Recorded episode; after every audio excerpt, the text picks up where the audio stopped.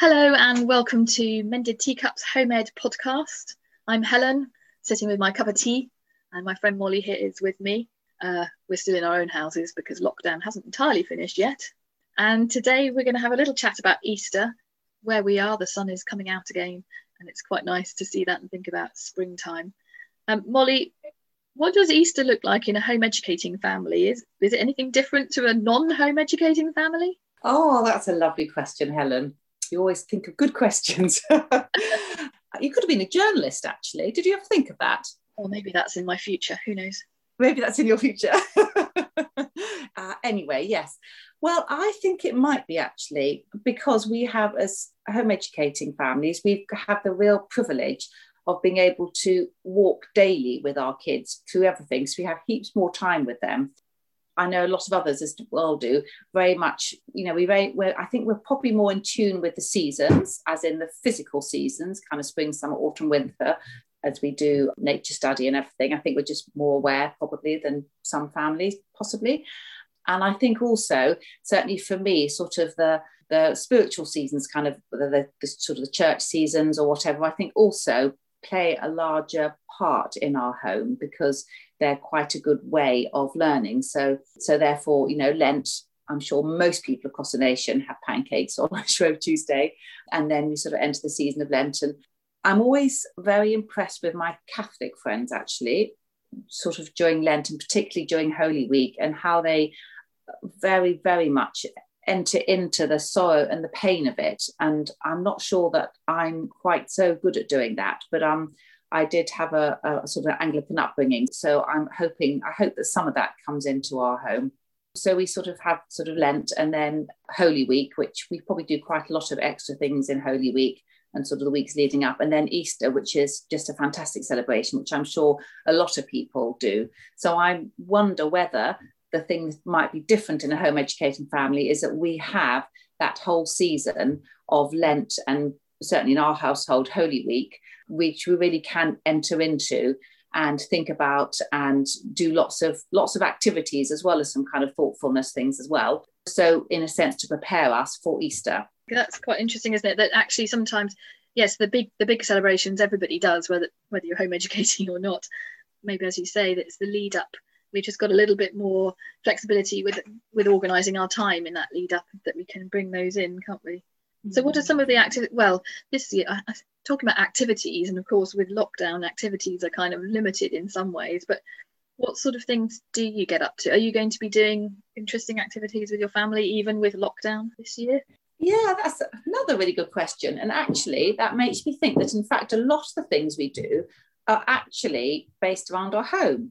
Now, I've never realised that before, but I guess we sort of nearer the time we would have Easter egg hunts at church and maybe meet up with friends or sort of for some Easter visits. But actually, a lot of things we do are actually at home. So I'll say a few, and then I'm actually going to put them down in a blog post as well, so anybody can kind of have a look at that if they want some other ideas.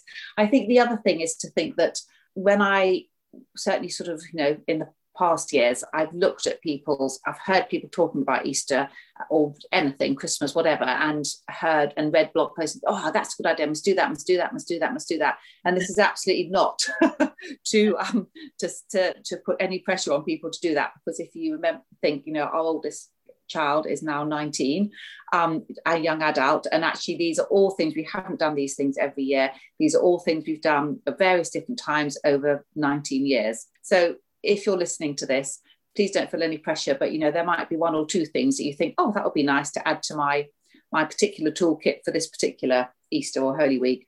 Oh, I would definitely echo that, Molly, because I know exactly what you mean about seeing other people's lovely photographs of what they've done and so on, and thinking, oh, I'd love to do that. And of course, there's only so much time, and you've only got so much energy and so many resources.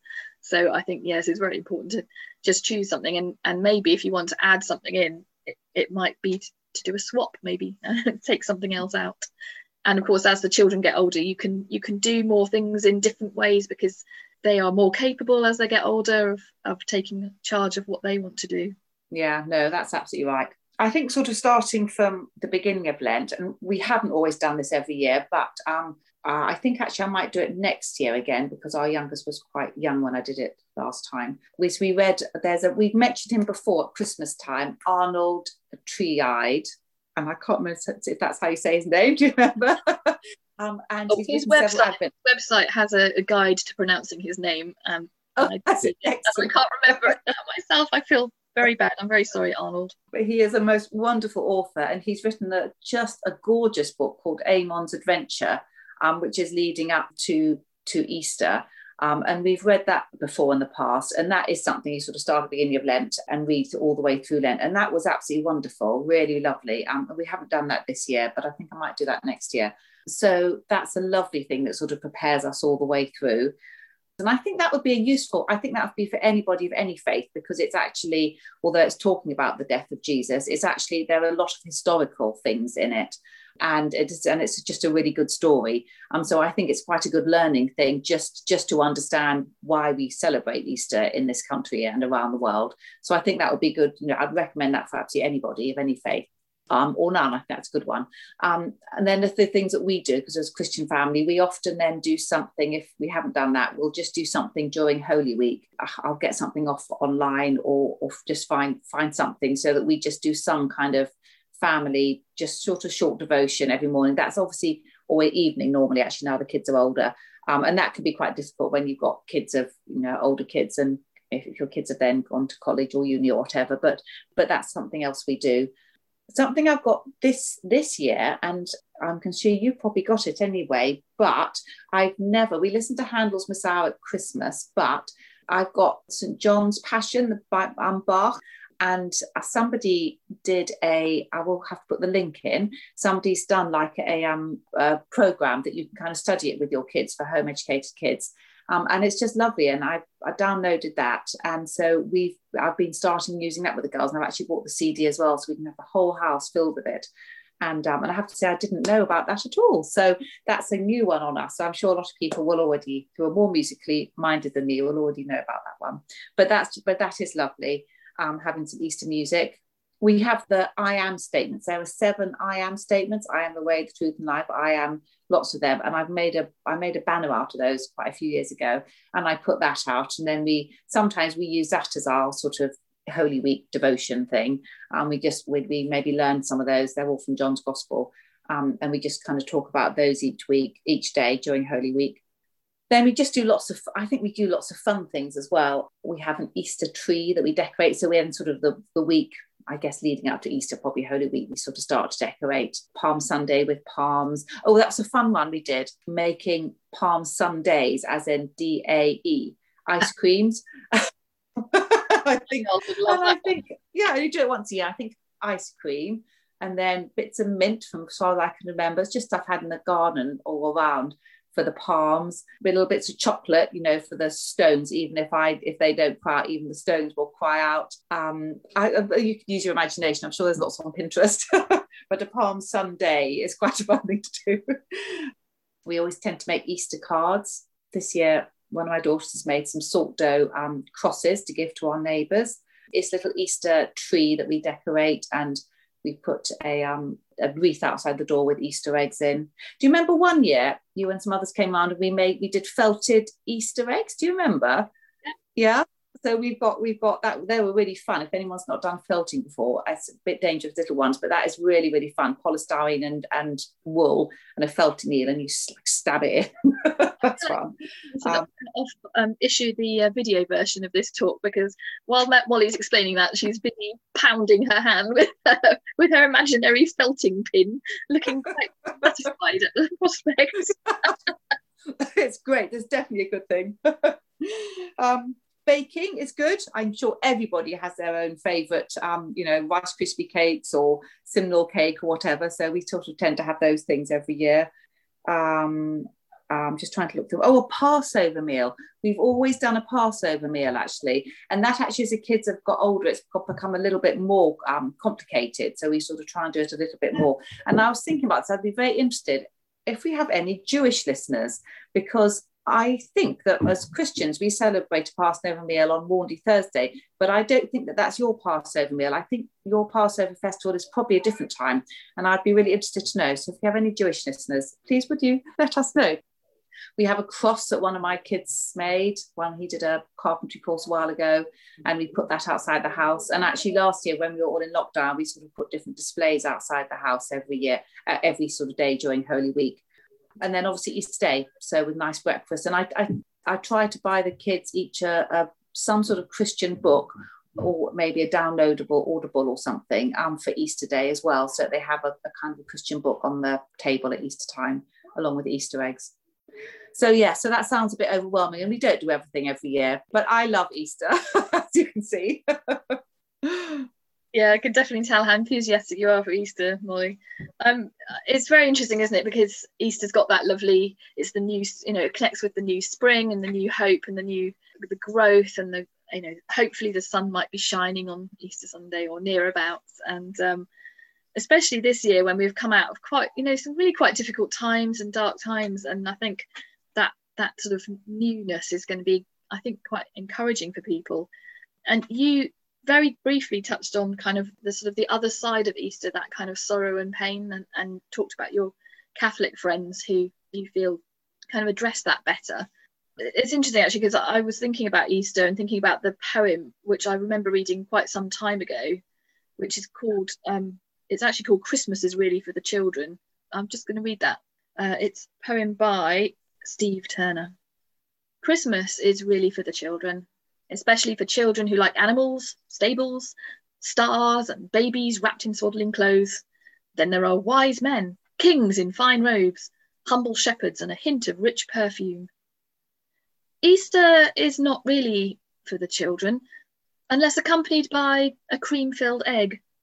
It has whips, blood, nails, a spear, and allegations of body snatching. It involves politics, God, and the sins of the world. It is not good for people of a nervous disposition. They would do better to think on rabbits, chickens, and the first snowdrop of spring. Or they'd do better to wait for a rerun of Christmas without asking too many questions about what Jesus did when he grew up, or whether there's any connection. And I was thinking about the fact that, you know, he's contrasting that kind of the bright cheeriness of Christmas.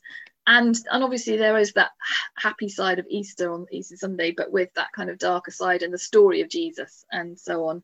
And I was thinking about how actually, in some ways, if you can address that, if that's something, you know, you can talk about with your children, it helps to understand about the place of solemnity and sorrow, and also the place, if you have a Christian faith, of hope, that after that sad time, the Good Friday, the dark moments, then there is the hope of Easter, Easter Sunday, and the happier times, and the connection with Jesus, the rising from the dead. So that's, you know, that's why Easter is very special, but it has both sides to it, celebration, doesn't it? Yeah, I think that's such a lovely poem. I'd love you to put the link in that in the blog, because then I can look it up.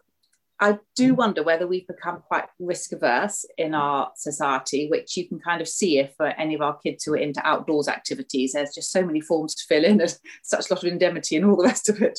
I just see the comparison with when I read, because I guess as home educating families we often read our kids' books from the sort of classics, don't we? And so we sort of just read how life used to be like in Victorian times or Edwardian times, or, you know, even further back. And just the fact that life and death and sickness and sorrow and joy and celebration, they all sort of seemed to mingle a lot more, didn't they? And I just wonder whether in our society we're just not that comfortable with, as you said, with sort of the pain and the sorrow and death and sickness. And I know I'm not. I know I find that really difficult. I'd far rather live in a nicely happy world. But I think that this year has made all of us, it's been hard for all of us. And I think Easter is actually might be a really good time, in a sense, sort of at the end of this, hopefully at the end of this particular season, that actually we can kind of talk about that, what it's like to be living at a time when actually there's quite a lot of fear around, there's quite a lot of anxiety where the future's uncertain, a bit more uncertain, we can kind of talk about and kind of just how we hold those different things with our kids. And maybe for us as well, it could be quite a positive thing, a time for kind of for reflection, if that makes sense. But actually that, as you absolutely say, certainly for those of us with a Christian faith, that, that there is actually hope, and it is actually the fact that Jesus does absolutely give us hope for our future, whatever, however that looks like. So I think that's quite especially pertinent for this year. Yes, it'd be interesting to hear if any of our listeners have their experiences of, how they celebrate Easter. What do you feel? Are you feeling different about Easter this year than you have in the past? This is our second lockdown Easter. I remember looking ahead last year and thinking we can't have Easter with people that we love in the normal way. And how is that going to be so strange, not being able to be being in churches together and so forth? Kind of got used to that way of life. So again, we're looking at it with slightly different eyes again this year, aren't we? The Easter time, the time off, the time together as family, when a lot of us have been far too much together as family, more than we would have wanted. And, there's just different dynamics going on all the time, aren't there? I'd be very interested to hear from any of our listeners. But I think that wraps up what we're going to say about Easter for this episode. It's been really good talking to you, and I hope you've been able to find something useful from what we've said. Look forward to speaking to you again soon. Cheerio.